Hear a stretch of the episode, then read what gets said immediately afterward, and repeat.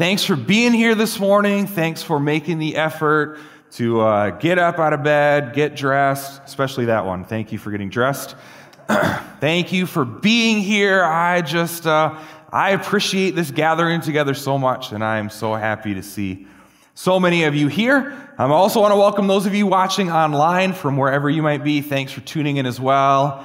I uh, hope you're staying safe and healthy and all that good stuff, but I'm glad you're here.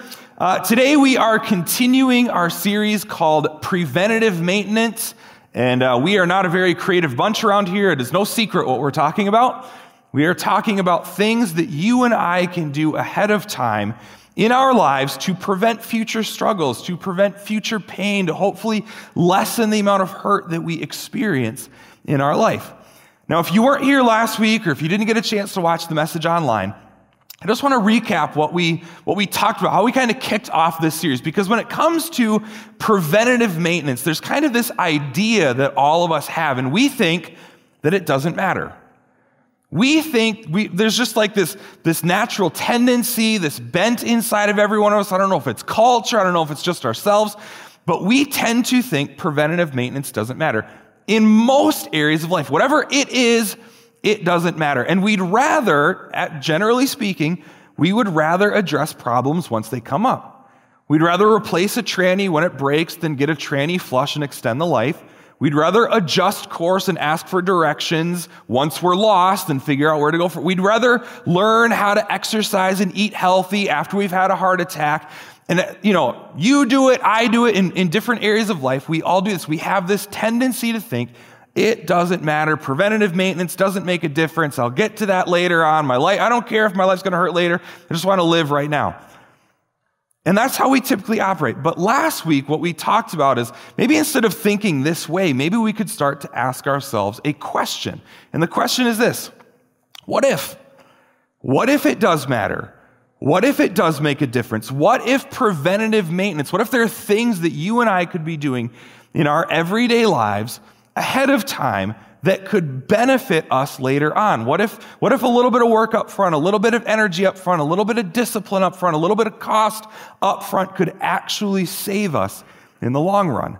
And last week we kind of looked at this big overarching principle that God has set up in the world that do not tire of doing what is good because at just the right time we will reap a harvest of blessing. In layman's terms, put good in, get good out. Okay? So that's that's not a promise, that's not always going to happen, but that is a principle that God has kind of set up and ordered in this world. And then we ask ourselves a question what if that's true? What if God's instructions are really for our benefit? What if all of the do's and don'ts in the Bible are like manufacturer recommendations for a car? You know, you buy a new car, you get a 300 page booklet, rotate the tires, get an oil change, you know, check the, all these different things. What if we looked at the Bible, at, at the commands, at the say this, go that, all the things that God tells do? What if we approach that from a different perspective? Instead of, instead of thinking God is trying to limit our freedom or God is trying to be a killjoy or God doesn't want us to experience any happiness in life, what if we looked at those instructions as care and concern from a loving Heavenly Father who only wants the best for our lives? What if? What if? That's, that's the overarching question for this whole series as we talk about different preventative maintenance items. What if? What if? And I told you this last week, I'll say it again. If, if you and I aren't at least open to the possibility of that being true, that maybe God really does know better than us, maybe God really does see something different than us, maybe God really does care about our lives and has some good advice, if we're not open for that, I think the rest of this series is just going to be a waste, kind of. I mean, I know that sounds harsh, but it's, it's going to be like hearing you need a tranny flush when all you want is an oil change. And I don't want that for me. I hope you don't want that for you. And so this whole series, we're just keeping an open mind. What if God's instructions are good? What if they could help us? And today we're going to look at a very specific area of our lives. And this is, this is a place where I really think we need to keep this question in the back of our minds. Because today we're going to talk about this. Marriage. Marriage.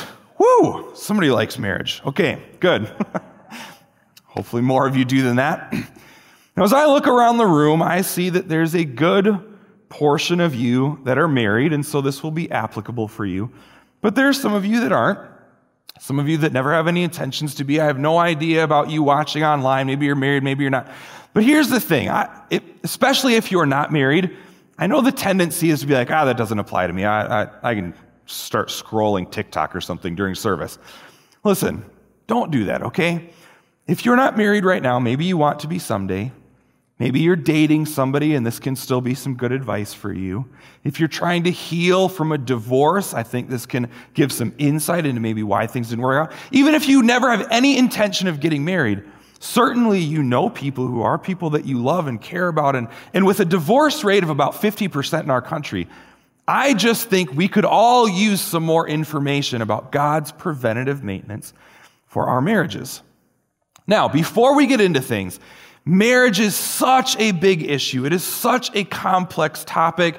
Marriage relationships are so complicated. I, I mean, we, I can't even say anything without giving you a couple disclaimers first, okay? So, disclaimer number one is that what we are going to talk about today is preventative maintenance, okay? If, if your car won't start, if the engine has a crack in it, getting a coolant flush is not going to help you, okay? You need to do some other things first. If your tranny is laying on the side of the road, getting a tranny flush ain't gonna help.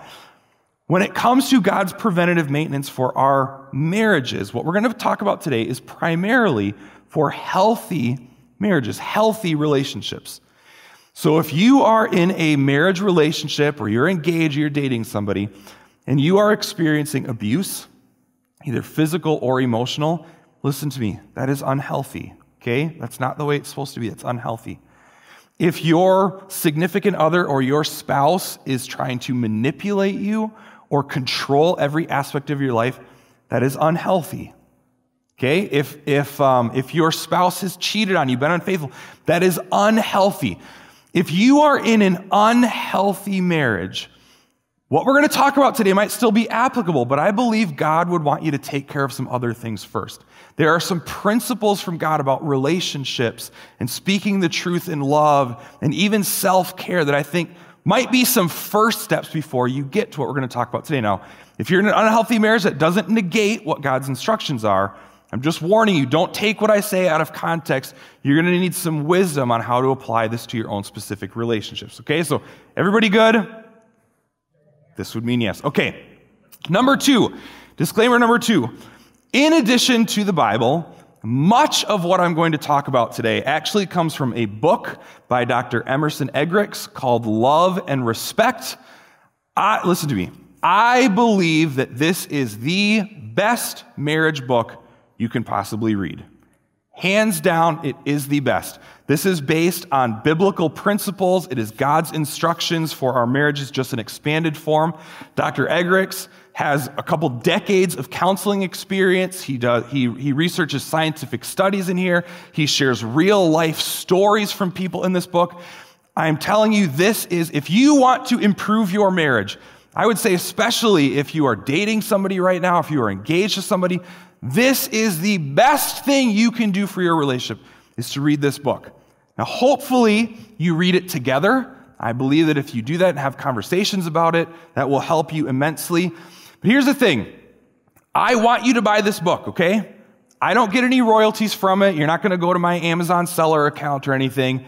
I just believe in this book so much. And so that's a, lot of what I'm going to talk about comes from there. I don't want you to think I'm plagiarizing him. I'm telling you up front, a lot of it's going to come from him. So, sometime during the message or sometime afterwards, open up the Amazon app on your phone, order that book, Love and Respect, Dr. Emerson Eggerichs, and I believe you will benefit from it immensely.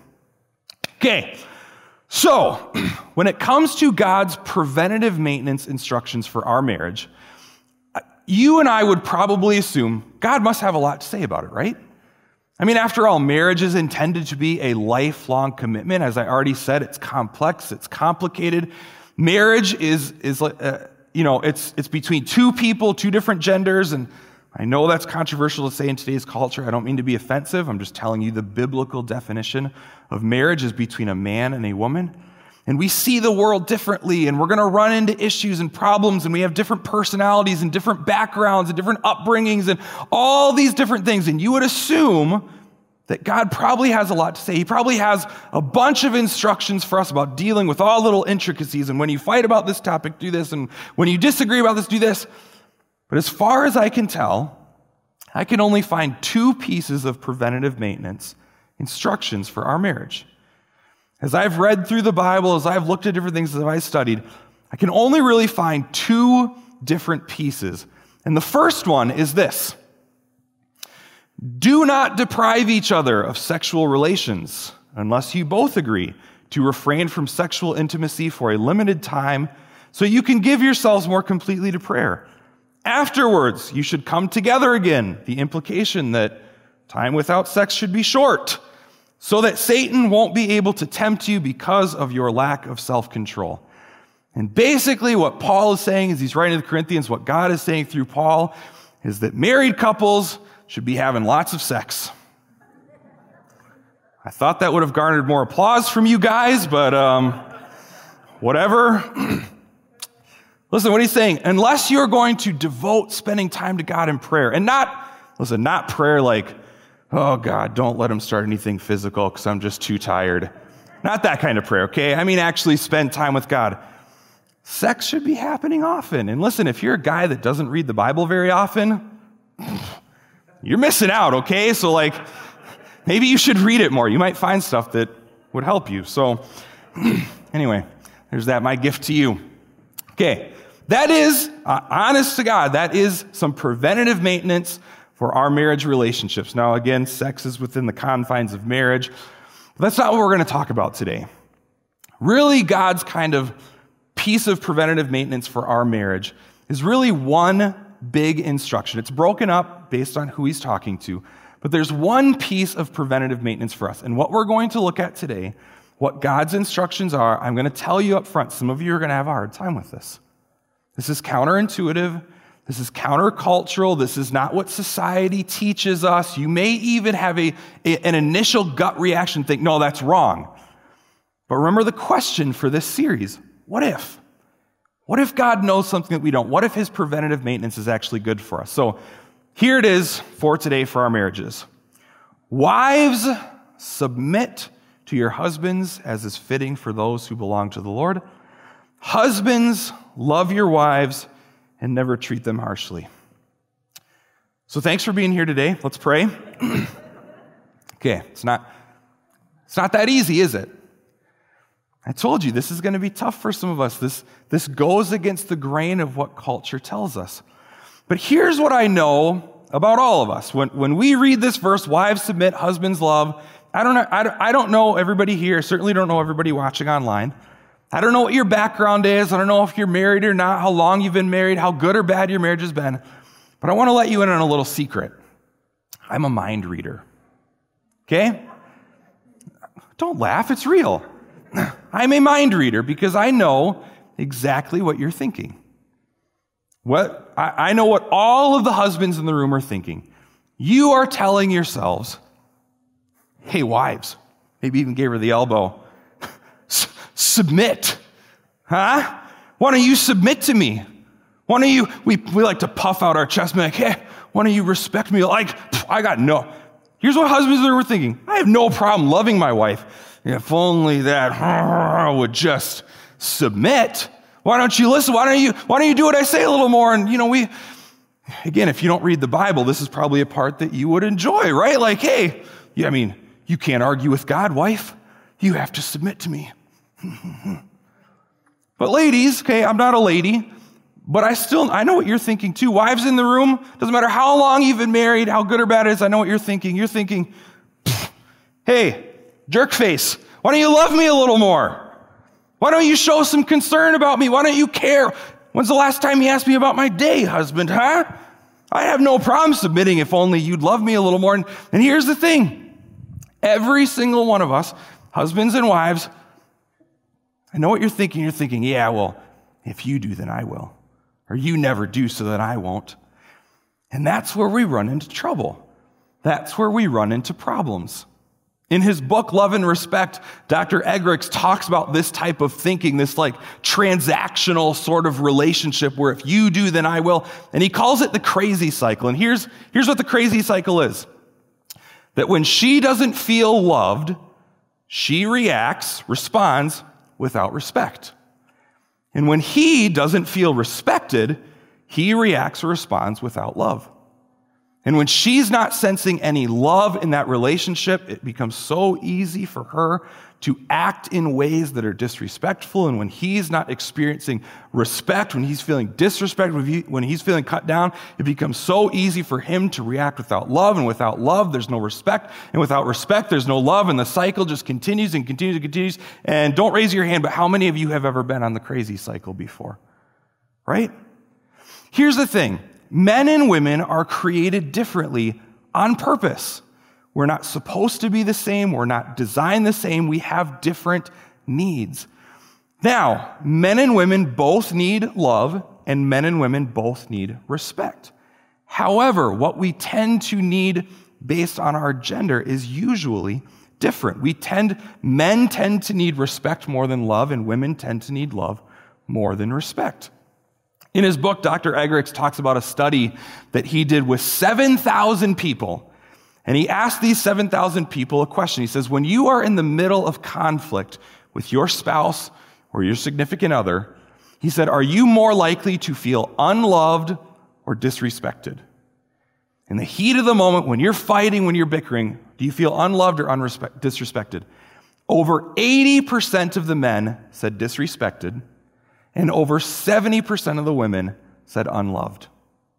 It's the same conflict, it's the same issue, but because we are different, our felt needs are different and they don't, they, they're not met. In his book, he talks about another study that a psychology professor at the University of Washington did over the course of 20 years with 2,000 couples. Okay, this is hard science data.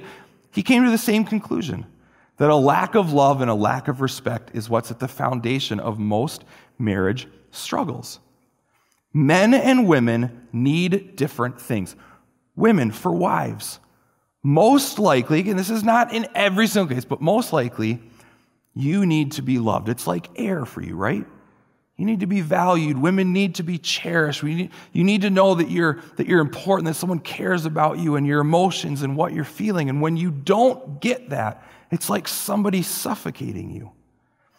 Men, on the other hand, husbands, we tend to crave respect. That's what we need. There was another study done with 400 men, and they were presented with two scenarios. Which one would you rather have? Scenario A was to be alone and unloved in the world. Scenario B was to feel inadequate and disrespected by everyone. 74% of the men would rather live in isolation, never experiencing love, than to be disrespected. Husbands, when you and I, when we feel disrespected, it cuts to the core of who we are. That's one of our biggest needs as men. And it's not bad. It's not wrong. We don't have to experience love the same way that our wives do. There's this internal honor code for most men to, to provide and to protect for and even die for the people that we love. And when we don't feel respected, man, that just hurts. That's like the sharpest knife you can dig into us. Women, wives, tend to need love. Men tend to need respect. But unfortunately, what happens is she doesn't feel loved. She reacts without respect. And without respect, he reacts without love. And the crazy cycle just continues and continues and continues. So, what do we do about this? How, how, do we, how do we fix this issue that I think every single one of us who are married have felt? If you are engaged, I guarantee you're going to face this. If you're divorced, you might say, that's exactly why I'm divorced. How do we remedy this issue in our marriages? And I think, again, this is where we look at God's instructions, God's preventative maintenance for our marriages. If we look at what Colossians says again, it says this Wives, Submit to your husbands as is fitting for those who belong to the Lord. Husbands, love your wives and never treat them harshly. And I want to try something today, okay? And this is this is revolutionary. This might make some of you feel uncomfortable. This is some out of the box thinking, okay? So just hang with me for a moment, play along. But I want to read a couple words because I know the English language can be confusing. So if you will just play along with me, humor me, even if you're watching online, say this out loud. I just want you to read this first word here. What does it say? Wives. Hold on. Man, I thought it said something else. Okay, just one more time. What does this word say? Wives. So if it says wives, who do you suppose this instruction is for? Well, husbands, obviously, right? Here's the thing if you are not a wife, maybe don't read the rest of that sentence. If you are not a wife, this isn't for you. This isn't your responsibility. You don't need to check up on this and make sure it's happening. If you are not a wife, reading the rest of this sentence is going to be like reading somebody else's mail because this is addressed to wives. I want to read another word. Go ahead, say it out loud with me. What is this word? Husbands. So I bet that one's written to the wives, right? No, again. If you are not a husband, all the ladies in the room, this, I'm going to cross it off. This might as well be like this. Don't read it. It's not for you, it's not your responsibility. This is written for husbands. If you if you take on this, if you try and make sure it happens, this is like reading your husband's mail. This isn't for you, this isn't meant for you. Oh gosh. TPT, I don't want to watch TPT. Uh oh. Husbands and wives, the TV doesn't like this instruction. Where is it plugged into? yes, the word of the Lord.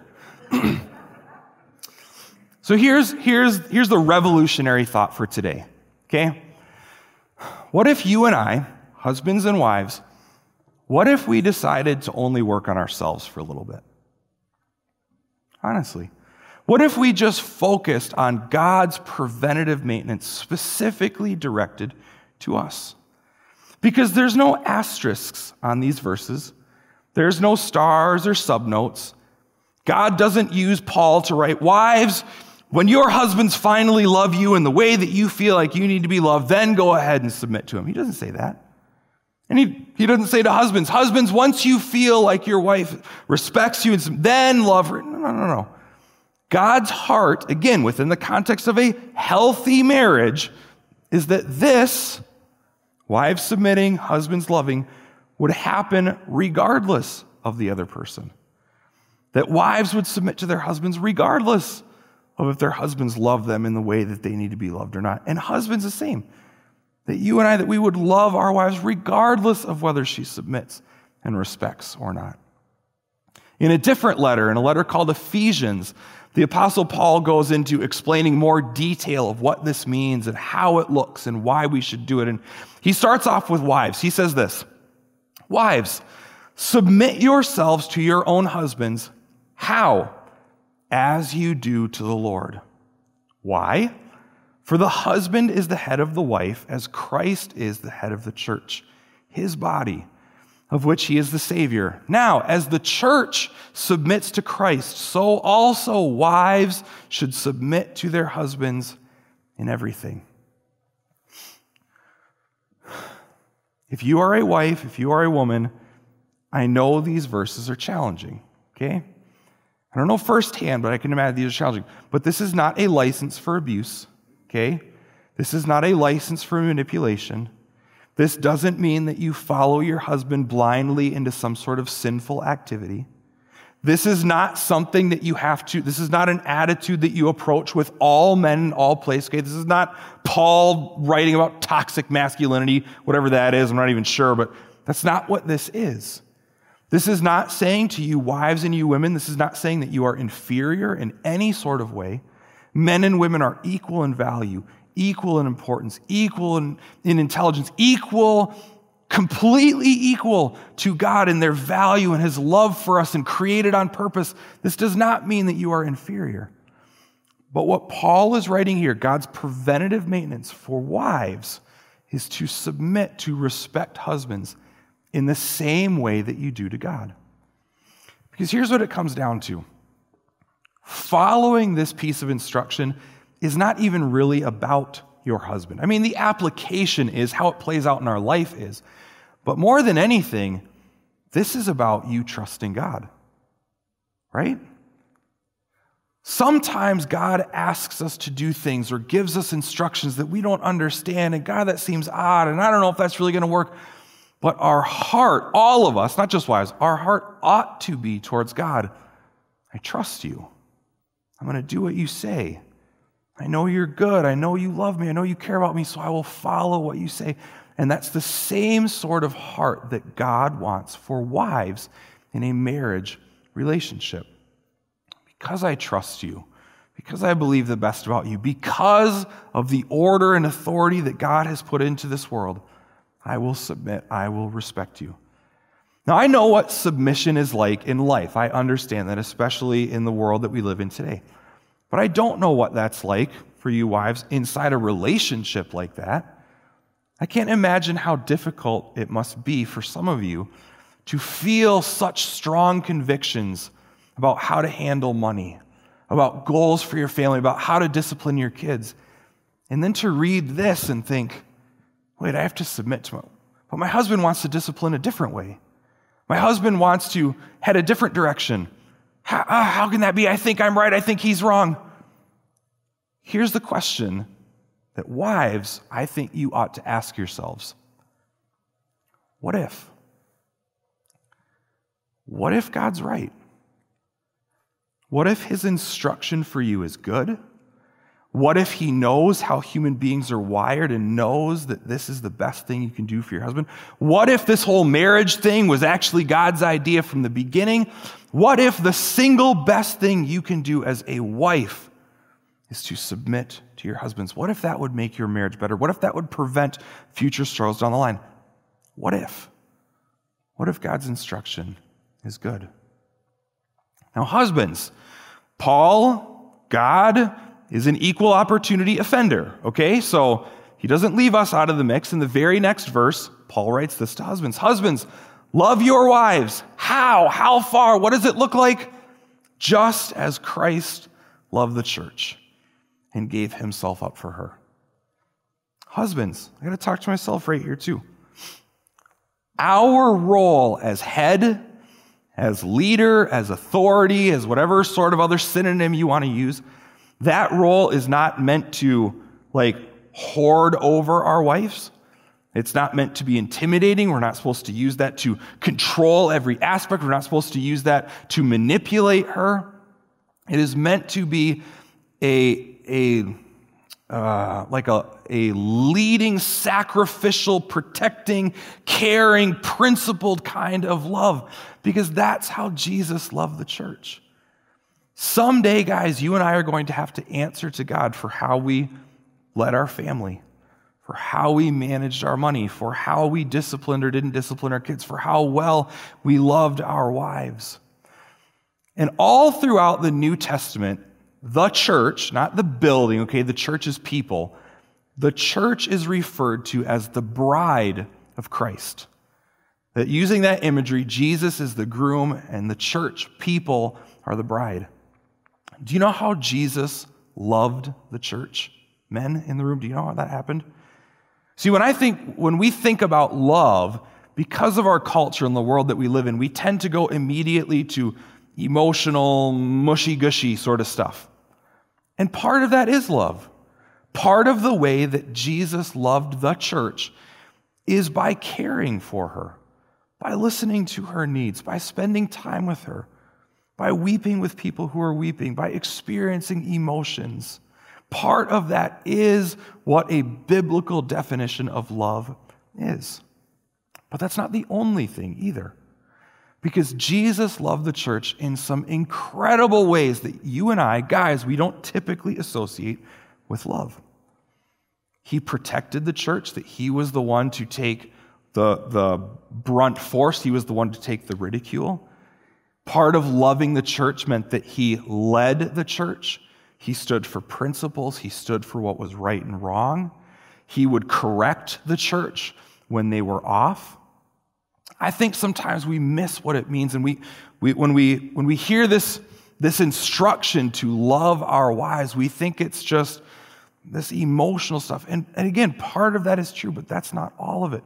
loving our wives like Jesus loved the church takes sacrifice. It takes thinking of her more than we think about ourselves. It means that we're willing to stand up for what is right and lovingly lead our family the right direction. It's tough. Part of Jesus loving the church meant that there wasn't even always peace. Sometimes there was conflict, but for the good of the church. And so, husbands, here's, here's, here's the question for us What if? What if God is right? What if God knows how we're wired as humans? What if this whole marriage thing is actually God's idea from the beginning? What if the best thing that we can do as husbands to, to strengthen our marriage, to build connection in our marriage, to prevent future struggles in our marriage, what if the best thing we can do is to love our wives? regardless of her response, regardless of whether she's doing her thing or not. What if? You see, we talked about the crazy cycle earlier and how so many of us can get on that because we have this if then sort of transactional view of marriage relationship. But the point of the book Love and Respect and what I really think God's heart for our marriages is not to stay in the crazy cycle, but it's actually to get to something that Dr. Eggerichs calls the rewarded cycle. And this is the rewarded cycle that he loves, the husband loves, regardless of her respect. And that wives you would respect regardless of his love. That husbands would take the proactive, preventative approach to love their wives, regardless of whether she does her role or not. Because her role is not our responsibility. We don't need to make sure that it happens. We don't need to ensure it happens, and we don't withhold if it doesn't. We love regardless. And wives, what if the best thing you can do for your marriage is to take the proactive, preventative approach to respect your husband, to submit to him, to understand the authority structure that God has put in place, regardless of his love? Now, the goal is that both of these would be happening at the same time, but even if not, what do you think would happen to wives. Husbands, I'm talking to us right now. What do you think would happen to our wives if we loved them? Not if they did the right thing, not if they respect us the way we want, but just love them because that was God's call on our life. Do you think that would help her? Don't you think that she would feel so much better? And don't you think that maybe this might happen if we did this? Wives, what if you respected your husband? regardless of whether he's right or not. I'm not talking about going into sin, okay? Don't, don't take that out of context. But even if you think he's wrong, even if he is being a little hard, what if you respected him because you wanted to fulfill God's call on your life? And look, there's, there's, there's a lot more stuff we could talk about this. Again, I hope you buy the book Love and Respect. He gives details and stories and statistics on how we do this. There's acronyms he uses of couple and chairs and all sorts of stuff. Go buy the book, you can talk about it later. But here's the thing at the end of the day, what if? Okay? What if? What if God's instructions are true?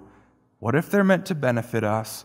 What if we could actually build a stronger relationship, be more connected, be happier, be more unified in our marriages if we simply did what God said?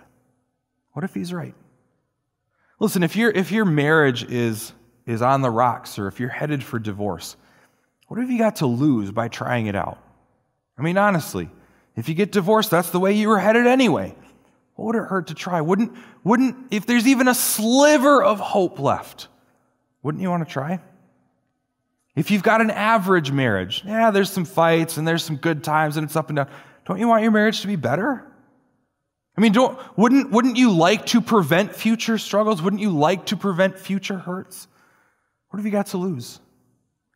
Even if, even if you're here, you're watching online, you've got a great marriage. If we should all take marriage advice from you, don't you want to make sure it stays that way? Good luck is not a good plan for the future, okay? Relying on the past is not a good plan for the future. What if God is right? I believe that He is. I believe that there is something that we can do in our relationship. The best preventative maintenance possible is to remember our roles. Wives submit and husbands love.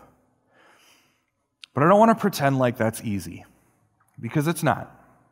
There's no way around. I'm not going to sugarcoat it. That's not always easy. And I know that sometimes in our relationships that they can be difficult and they can be painful and they can leave scars that last for years. Just because we read something on a screen today and you heard a message is probably not going to be like a light bulb 180 in your relationship. We need God's help in this. I need God's help in my marriage. You need God's help in your marriage, in your dating, whatever it, whatever it might be. And so here's what I want to do today. We've still got a couple minutes left. We're not going to be late. We've built some time into the service where we are just going to talk to God together, where we're going to experience His presence together. And so, just around the room, if we could bow our heads and close our eyes, just so we can focus. God doesn't hear us any better. But I just want us to spend a few minutes with God and ask for His help. Because here's the thing you and I, we're not strong enough to do this on our own.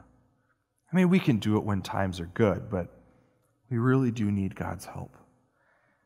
So, Father, right now we are coming to you, admitting and acknowledging that we don't have it together.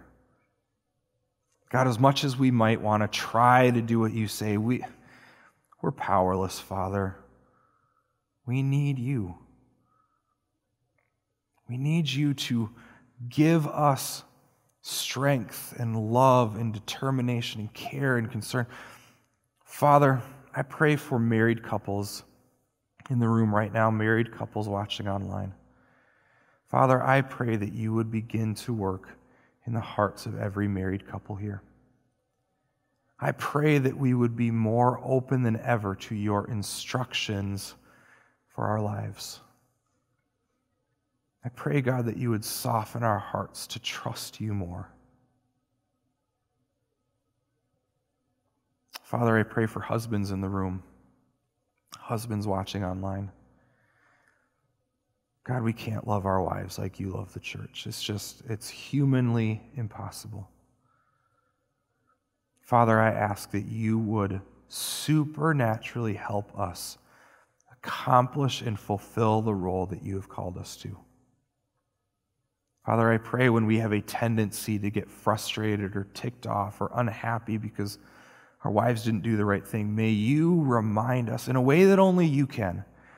May you remind us of our, our calling, our role, our responsibility to love our wives. Would you help us connect with our wives in a way that is meaningful to them? Would you give us the strength to lead our wives even through difficult patches? Would you help us protect and provide for our wives? Father, may, may you, your presence in us, help us accomplish what you've called us to do. For all the wives in the room, God, I sincerely pray that you would supernaturally help them fulfill their roles. I can only imagine the amount of fear that they must face. I can only imagine the what if questions that would come up. But God, I pray that you would, your presence would be so secure for wives, that they would be so secure in their love from you and their relationship with you, that it would just be an overflow to respect their husbands, to trust their husbands, because they are so close to you. God, may you supernaturally empower and strengthen every single wife to fulfill her role. Father, I also pray for the single people, people who haven't been married yet, here and online. Father, I pray that even before they get married, that you would be drawing them into a closer relationship with you. That you would be changing and molding their lives to trust you more, to follow you closer, to want to do what you say, not out of obligation, but just because they are so close and connected to you. Father, I pray that you would already begin to cement in all the single people who are going to be married someday, cement your preventative maintenance instructions in their mind and in their hearts. And God, I pray supernaturally that you would protect their future relationships. Father, I also pray for people who've been divorced, people who have lost a loved one, people who have never been married and don't intend to.